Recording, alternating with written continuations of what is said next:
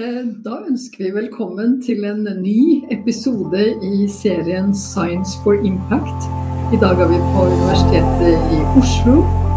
Eh, det er en glede å hilse dere velkommen. Mitt navn er Anne Husberg. Jeg er tidligere rektor og professor ved UiT Norges arktiske universitet. Ja, og mitt navn er Bjørn Haugland. Jeg leder næringsnettverket Skift. Og eh, vi er opptatt av å få akselerert hastigheten på dialogen mellom akademia, forskning og næringsliv og samfunnsliv. Og, og denne podkasten handler jo nettopp om det. Vi, vi leter etter interessante stemmer fra akademia som vi tror kan være med å flytte det grønne skiftet hvis vi får eh, liksom tydelighet inn mot, mot, næringsliv. Og Anne, i dag har vi jo funnet en av uh, de forskerne i Norge som jeg tror eh, flest kjenner pga. formidlingsevnen. Så fortell gjerne litt hvem som er med oss her i dag. Ja, I dag er vi så heldige å ha fått professor Dag O. Hessen på besøk. Han er kjent for eh, mange, kanskje alle, eh, med sitt engasjement for biologisk mangfold, klima og sin advarende pekefinger om at vi bør eh, skynde oss eh, å redde kloden fordi vi gjør mye som ikke er bra.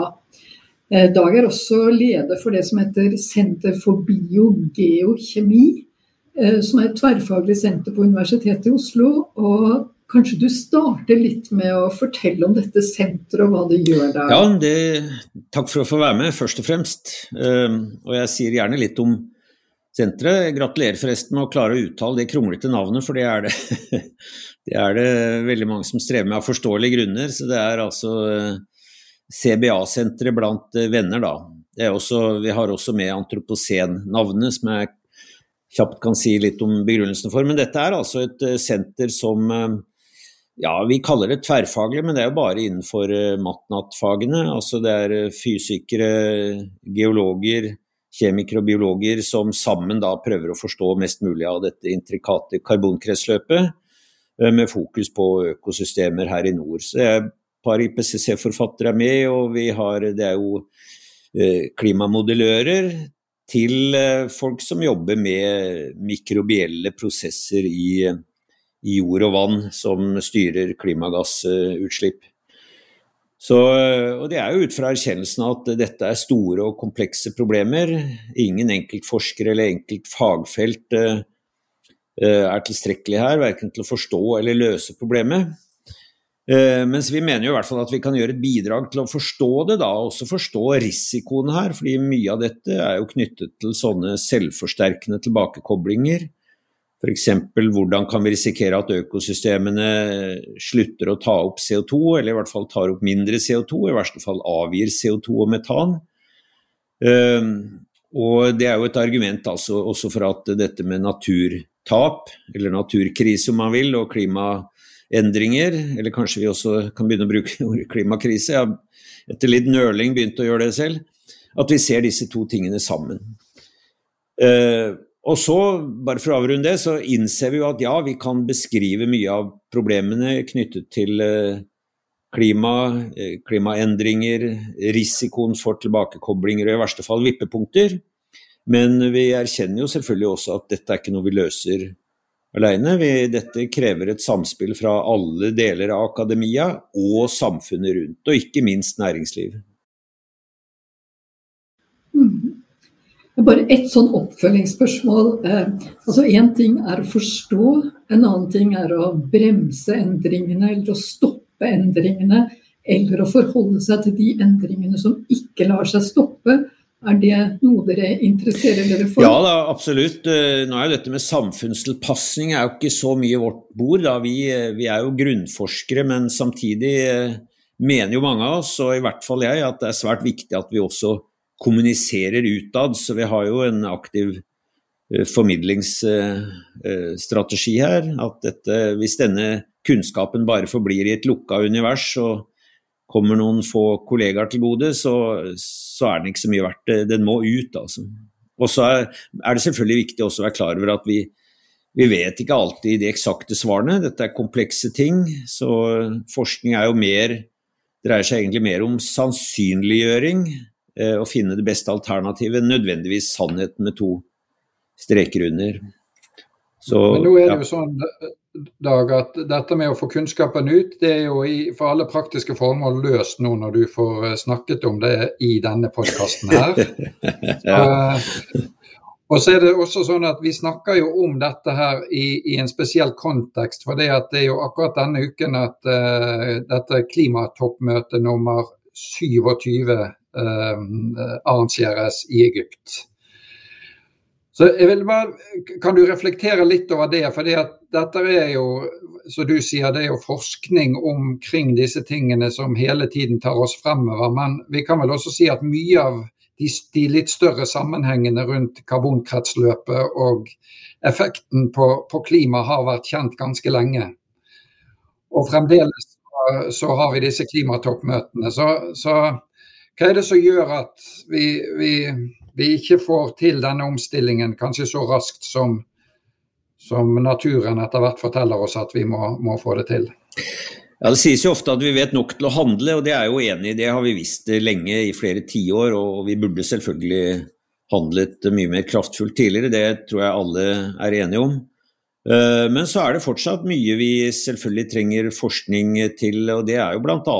for å forstå dette med Ja, er det sannsynlig at vi lander på to grader? Er det mer sannsynlig at vi lander på to og en halv, sånn som det nå kan Eh, se ut. Eh, og i forhold til dette møtet nå, betyr det at man skal gi opp 1,5-gradsmålet, eh, eller 1,5-gradsgrensen som det kanskje heller burde vært. Så jeg var faktisk med, med Barth Eide nå rett før han dro av gårde til Egypt på, på en TV-sending hvor vi begge var enige om at det, man skal ikke gi opp dette 1,5-gradsmålet, selv om vi også innser at vel, veldig realistisk er det ikke nå.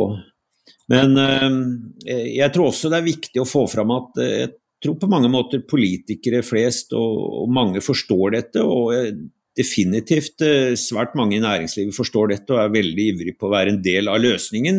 Gå fra å være en del av problemet til en del av løsningen. Men jeg tror også det er viktig, og det er kanskje nesten det viktigste med, med å kommunisere dette, at de mye omtalte folk flest må også forstå dette og se alvor i det.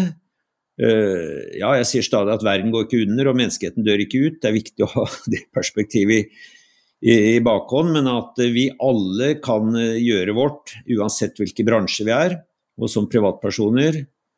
Eh, og selvfølgelig ved å stille krav til politikere for å holde temperaturstigningen så lav som mulig. Det bringer oss kanskje litt over på noe du har interessert deg for. Og du har til og med skrevet en bok som heter 'Verden på vippepunktet'. Og så vet vi at det er egentlig mange vippepunkt, og litt avhengig av hvor varmt det blir, eller hvor stor temperaturøkning vi får, så vil man nå disse vippepunktene som er irreversible forandringer, eller iallfall veldig vanskelig reversible forandringer. Kan du si litt om det? Ja, vippepunkter høres jo veldig skummelt ut, og det er det for så vidt også. Det er på en måte endepunktet da på sånne tilbakekoblinger. og eh, det viktigste er at dette brukes i en sånn føre-var-sammenheng, men eh, altså f.eks. da en uh, irreversibel nedsmelting av grønlandsisen Eh, er ikke usannsynlig allerede før to grader. Det vil jo ta lang tid, da, kanskje tusen eller tusener av år, eh, men da er prosessen satt i gang og lar seg ikke stoppe. Og noen frykter også at eh, vi skal se en irreversibel nedadgående spiral for Amazonas f.eks. Ved at den tørker ut, fragmenteres, hugges, brenner sånn at den indre hydrologiske syklusen brytes, og da kan den eh, vippe over, og det skjer relativt raskt, til en eh, savannelignende, eh, et savannelignende økosystem. Selvfølgelig med massive tap av mangfold, og alt karbonet som er der vil da forsvinne opp i atmosfæren. Så På våre breddegrader er jo selvfølgelig Golfstrømmen et sånt mulig vippepunkt som vi med god grunn kan frykte, men som per dato da ikke ser ut som det er noen umiddelbar fare for. Så Igjen eh, kan man diskutere skal man bruke sånne vippepunkter, eller er det bare egnet til å skremme folk. Jeg tror at det, det, kan være en motiverende faktor Pluss, og det mener jeg er svært viktig her, eh, utgangspunktet vårt for all kommunikasjon må jo være forskning og det vi vet. Selvfølgelig må vi være klare på hva vi tror og hva vi vet, og, og hvor usikkerheten ligger.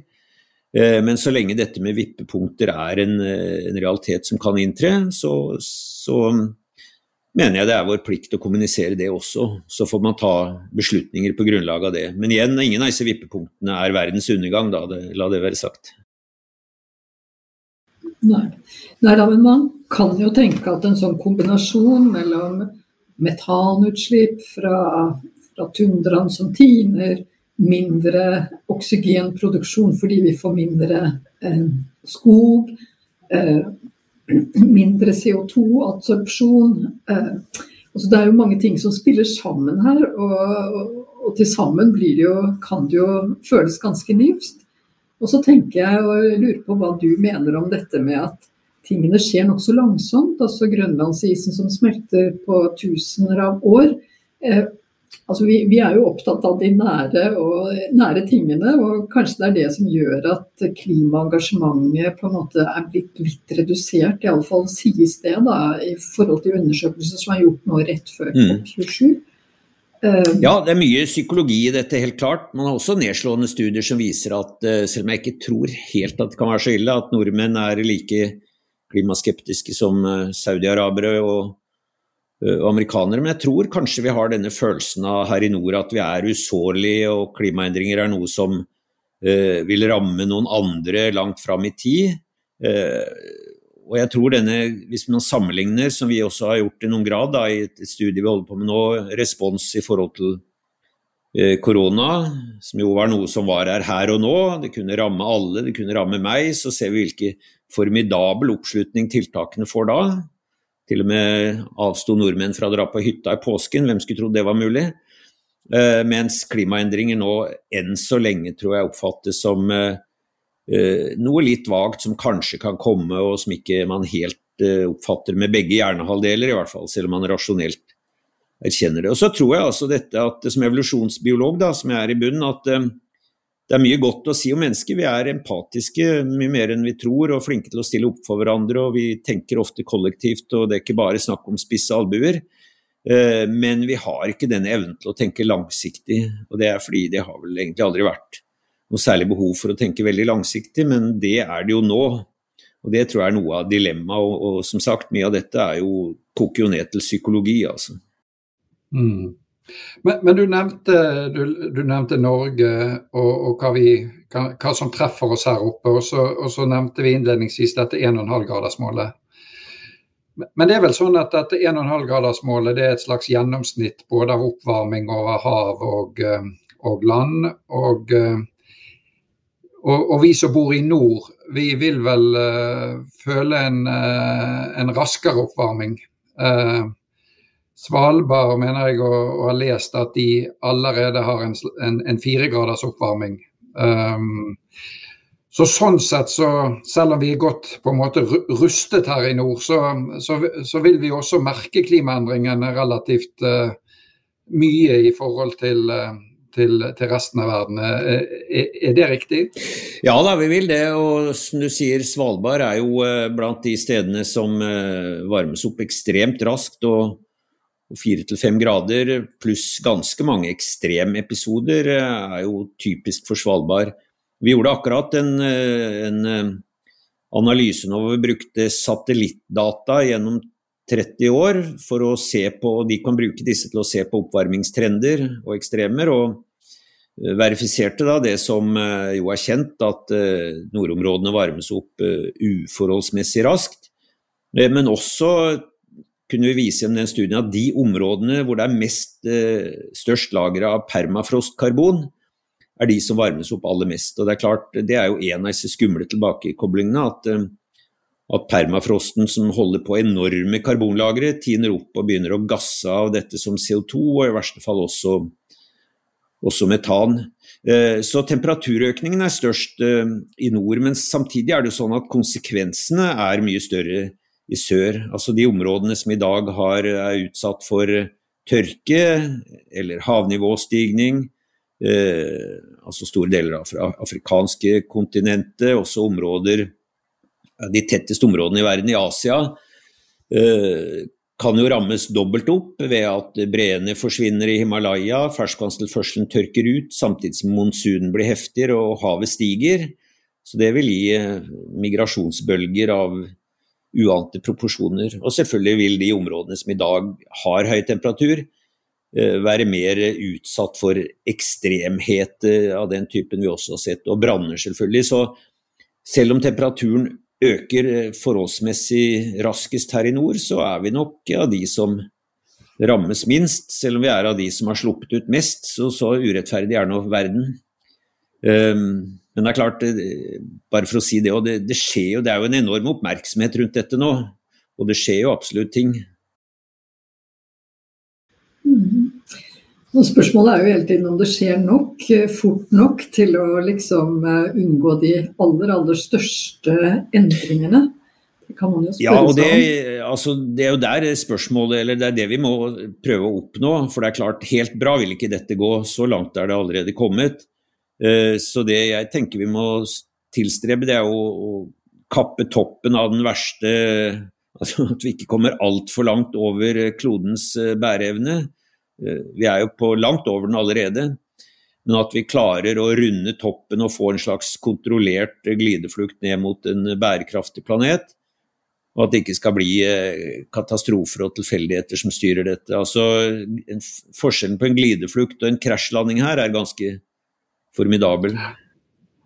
Men jeg, jeg har bare lyst til å komme litt tilbake til det du, du, du nevnte med, altså med, med, Norge og, og, og, og si, en, en, stor grad av klimaskepsis som disse undersøkelsene viser. Nå var det også en, en artikkel i, i, media i helgen. Jeg så i hvert fall Kikki Kleiven der. Jeg ble litt usikker på om du var omtalt også i artikkelen, men den handlet i hvert fall om, om klimaforskere som på en måte får eh, får litt eh, ja, tilbakemeldinger fra kall gjerne folk flest på arbeidet sitt. Merker du noe til det òg? Ja, jeg var med i den samme undersøkelsen, selv om jeg ikke var referert der. Så jeg har også fått eh, skal vi si, ubehagelig tilbakemelding, men av et helt annet format enn enn det Kikki Kleiven har opplevd. Jeg må si jeg ble også sjokkert når jeg leste hva slags uh, tilbakemeldinger eh, hun har fått, og også Hygen som var intervjuet der, og andre. Så eh, jeg tenker på en måte at eh, noen sånne sure tilbakemeldinger, og til dels usaklige, det må man kanskje akseptere, men ikke truende, og ikke av det, den, det slaget som hun har fått. Så det er klart, det koster mye å stikke hodet fram, det, det vet man. Og det er nok noe av problemet med å formidle dette, at mange kvier seg. og eh, i hvert fall for unge forskere så skjønner jeg godt at det er tryggere å fokusere på karrieren og få ut artikler, og det er kanskje det de bør fokusere på, enn å eh, legge hodet på blokka. Når det er sagt, så syns jeg også jeg får veldig mye positive tilbakemeldinger. Så for meg er det mer positive tilbakemeldinger ved å, å formidle dette og jeg skal ikke si stå i stormen, men i hvert fall, i hvert fall spre budskapet. Jeg kan heller ikke si spre det glade budskapet, men, men, men, forsøke med saklig formidling rundt dette. Jeg får veldig mye positive tilbakemeldinger på det, mye mer enn en de negative. Mm. Hvis du tenker, og, og, dette blir jo selvfølgelig utenfor ditt forskningsfelt, men allikevel litt sånn konsekvenser av det du forsker på. Hvis du tenker på altså et grønt skifte i næringslivet i Norge, hva skal Norge satse på i fremtiden for både å være, ha en bærekraftig økonomi, men også ha, uh, ha en, en, klimavennlig eh, industri? Altså vi, vi, ser jo liksom at det etablerer seg store sånne datavarehus uh, innenfor bitcoin og andre ting, basert på norsk billigkraft osv. Den har iallfall vært billig til nå. Hva tenker du, hvordan skal Norge liksom rigge seg for å liksom gå inn i det eh, grønne skiftet på en mm. sunn måte? Ja, det er jo noen ekte dilemmaer her. Det er der jeg tenker det er viktig å ha både dette naturperspektivet og klimaperspektivet i, eh, i hodet. Og det er jo det som er forbilledlig sagt også i Hurdal-plattformen, at natur og miljø Nei, natur og klima står det skal danne rammene rundt all politikk. Punktum. Det tenker jeg er svært viktig at det står i, eh, i regjeringsplattformen, og også at natur er tatt med nettopp fordi at eh, altså over halvparten av de globale CO2-utslippene tas jo hånd om av den eneste effektive CO2-støvsugeren vi kjenner til per dato, nemlig fotosyntesen. Så Det er jo en av grunnene til at eh, tap av skog eh, er, er noe vi bør unngå. Men selvfølgelig, det er, dette er fullt av dilemmaer. Jeg var lenge for vindkraft på land, nå har jeg tvilt meg bort fra dette. Men selvfølgelig er det masse gode argumenter fra vindkraft på land, og noen steder kan man nok ha det der hvor det ikke er veldig naturødeleggende, og heller ikke ødeleggende for folks nærområde. Da, for jeg tenker dette dreier seg også om, om, naturopplevelse. Og man kan ikke være imot alt. Energi trenger vi. og eh, men det er igjen dette å være klar over at også det grønne skiftet krever noen kostnader. Ikke bare i form av areal, men en stadig større andel av eh, Eh, mineraler og elementer, noen av de ganske sjeldne også. Og så lenge vi ikke har fått til en sirkulær økonomi, og dette fortsatt er en sånn lineær bruk og tap, eller bruk og kast-økonomi, så er vekst, materiell vekst, er problematisk. Så hvis vi skal ha en videre materiell vekst, så forutsetter det en lukka sløyfe, og vi er veldig langt eh, fra det. Men eh, ja, jeg tenker det er åpenbart at eh, offshore vind er det vel ingen som egentlig eh, er veldig imot. Det kommer jo heller ikke helt uten noen kostnader, men som sagt noe energi må vi ha. Og Så er det jo viktig da, altså Norge har vist seg mange sammenhenger, vi omtaler oss ofte selv som en råvareeksportør, men vi har vært veldig flinke i mange sammenhenger til å komme opp med nye næringer. Og selv om vi importerte ekspertise fra fra USA når eh, oljenæringen begynte, så var det jo en, en, genial oppfinnelse. Og vi var veldig tidlig ute med solcelleindustri også i Norge, faktisk. Hadde, eh, hadde subsidiene vært dreid mer fra fossil til solcelleteknologi i den spede barndommen av den teknologien, så hadde Norge vært tidlig ute her med en kjempesvær og, og industri som også hadde vært lønnsom mange år før den omsider ble konkurransedyktig. Så jeg tror at Norge skal utnytte dette innovasjonspotensialet og tenke helt nytt. og Det er derfor mange av oss mener at det å holde fast ved den gamle fossile grå uh, industrien og teknologien, det, det, er ikke noen god løsning. For det hindrer oss å komme over på den, det nye sporet som vi uansett må til. Og så tror jeg det er viktig å ha en, en positiv visjon om hvor vi skal. Ikke at vi tenker at dette blir en tornefull vei, og det blir dyrt og det blir vanskelig og trist og leit. Eh, og vi skal tilbake til en hverdag hvor vi sitter inne og fryser og spiser kald havregrøt. Det er jo ikke de visjonene vi skal få fram, men at vi uansett må over til en ny hverdag, og at denne kan være kvalitativt bedre, og kanskje også gi bedre livskvalitet. Men, eh, men, ja, altså det er noen ekte dilemmaer, det tror jeg ikke vi skal stikke under en stol her. så Det, noen, det er jo noen verdivalg, men men her er det nettopp det at vi, vi vet vi har et restbudsjett av karbon vi kan slippe ut uh, før vi passerer 1,5 grad. Litt større passerer vi 2 grader. Men dette mener jeg er de, de rammene vi, som, som legger, staker ut kursen videre. For, for, det er jo sånn at i, i, Skift så er vi jo en, en, en gruppe næringslivsledere som, som, virkelig samarbeider for å se hvordan vi kan akselerere dette skiftet. Men, men det er klart bakteppet er jo litt grått i den forstand at uh, i fjor så reduserte vi utslippene med 0,7% og siden 1990 så har vi redusert det med, med 4,7% så, så sånn i, i, Hvis vi ser i bakspeilet, så, ha, så har det jo litt forenklet stått helt stille mm. med hensyn til reelle reduksjoner. Og når du snakket med Espen Barth Eide nå, så har jo han nettopp da økt målet sitt til 55% i 2030. Så, så hva, hva, er det beste rådet du har til eh, si, både politikere, men, men, også til næringslivsledere på hvordan vi, vi skal få til den, det skiftet som, som, som kreves? Mm. Ja, altså det er jo selvfølgelig sånn at uh, næringslivet kan ikke gjøre ting, i hvert fall kan de ikke gjøre det veldig lenge hvis det ikke er lønnsomt. Uh, og jeg tror det er viktig også, som sagt, at de berømte folk flest er med på dette. Det er helt klart. Vi, både må vi velge de grønne produktene, og ikke bare enøyd gå etter pris. Uh, men det er veldig vanskelig å, få suksess for produkter selv om de er grønne, hvis de er veldig mye dyrere. Det vet alle. Sånn er vi skrudd sammen. Så det er jo her politikerne må komme inn da med, med pisk og gulrot og økonomiske virkemidler. Høy CO2-skatt, og vi må også få til en, en, prissetting av natur. For det er jo et problem at eh, natur anses som en eh, eksternalitet, et gratisgode, og vi har liksom ikke noen måte, selv om det jobbes med det òg, eh, å verdsette denne. Men jeg syns det skjer, og jeg har jo hatt mye møter etter hvert også med næringsliv og finansnæring, og jeg syns det skjer enormt mye positivt der. Altså Skift er jo et eh, eksempel, og kanskje nesten det beste. Men, eh, men også i Finans Norge og i sementindustrien er det nullutslippsvisjoner.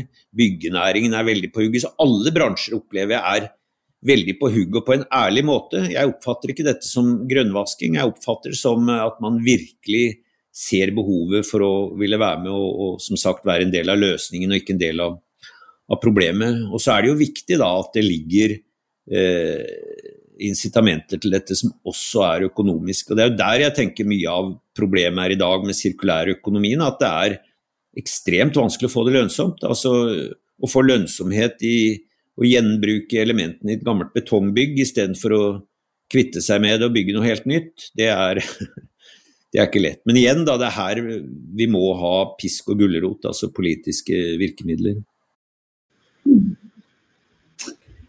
Ja, vi skal eh, gå inn for landingdag. Dette var eh, både interessante tanker og informasjon om eh, biologi og fysikk og vippepunkter og i hvilken retning verden går. Men det, gir oss også håp. Det er muligheter for å, å, komme ut av det på en fin måte. Og menneskene har før vist at de kan løse kompliserte problemer. Så er det langsiktigheten som er en, en utfordring. Men alt i alt så så syns jeg vi skal være optimister, sånn som du er. Så jeg takker deg for at du har deltatt i dette programmet, og også for at du er så ivrig i kommunikasjonen av det som er veldig viktig for oss å ha god innsikt i for å mene noe om. Og så må vi forholde oss til det. det er, enten vi vil eller ikke, så må vi forholde oss til klimaendringene som er i ferd med å skje. Så eh, Bjørn, du sier noe til slutt? Jeg skal, jeg skal det også. Vet du hva, Nå skal jeg lure inn et siste spørsmål til Dag. for det at Med det du sier, Dag, at, eh, at du, du, opplever at næringslivet er um, nysgjerrig. Er det, er det, opplever du et mer nysgjerrig næringsliv nå enn for 10 år siden og, si, og 20 år siden rundt disse problemstillingene? For det, det er nettopp det vi ønsker å akselerere med denne podkasten. Den interaksjonen mellom kan du si, vitenskap og, og næringsliv. Ja, Det kan ikke sammenlignes. Det er en helt annen eh, drive nå. Mens eh, man tidligere ofte hadde en sånn eh, ja, machiavellisk utsagn om at dette er vi opptatt av, som ikke stakk særlig dypt, så ser vi nå at det gjør det. Altså jeg satt, Som jeg ofte refererer til, så satt jeg i Oljefondets etikkråd en del år og så forskjellen bare i løpet av disse årene. Eh, de første årene kunne noen av verdens største selskaper komme, bli kalt inn på teppet og truet med å kastes ut av porteføljen. og Hvis det var en miljømessig begrunnelse, så sa de alltid jo, men dette tar vi seriøst. Vi har skrevet om det på side 75 i årsmeldingen, og alle skjønte at det stakk ikke dypt. Mens det var en helt annen holdning de siste par årene, hvor de virkelig ønsket å gjøre en positiv forskjell. og Det samme ser vi i i norsk eh, næringsliv, syns jeg også. Så det gjør meg optimist. Og jeg ser også det som skjer i EU nå, en veldig rask overgang, gir grunn til optimisme. Så selv om det ikke vil gå helt bra, som sagt, det er, helt, eh, det er nok for seint til at det går helt bra, men, eh, men det vil etter mitt skjønn heller ikke gå helt dårlig. Og Det er det vi skal huske på, at hver tidels grad vi klarer å begrense oppvarmingen, teller. Og det teller mye så um, vi skal ikke la det beste bli det godes fiende, som selv om vi ikke klarer å være perfekte og oppnå alle mål som vi har satt oss, i hvert fall ikke umiddelbart. Så er det likevel viktig, og alle kan bidra med, med sitt her. Så bra. Anne, da, da fikk vi en ordentlig, ordentlig, positiv eh, avslutning på dette her. Uh, og, og, jeg vil også bare si stor takk til deg, Dag, også for det du sa om at vi må ser på den fremtiden vi skal inn i som noe som både er større og bedre og mer rettferdig. Så disse 17 bærekraftsmålene de peker jo egentlig på en mye større og bedre verden. Og, og, og at vi liksom uh, har det som et, et, et narrativ og, og perspektiv for, for, alt vi gjør. Så stor takk for, for det du uh, gjør og for i dag, og ikke minst for at du er så aktiv formidler i, i, i mange kanaler rundt, uh, rundt, disse temaene. Det gjør at det, det er veldig mange som setter, setter, pris på det. Så med det så sier vi bare takk for i dag. Og dere finner uh, podkastene til Science for Impact der dere vanligvis laster ned podkaster. Og har dere tips til personer vi bør snakke med, så si bare ifra. Og denne episoden finner dere uh, med Dag Hessen fra Universitetet i Oslo. Blir lagt ut i løpet av noen dager. Tusen takk. Hei.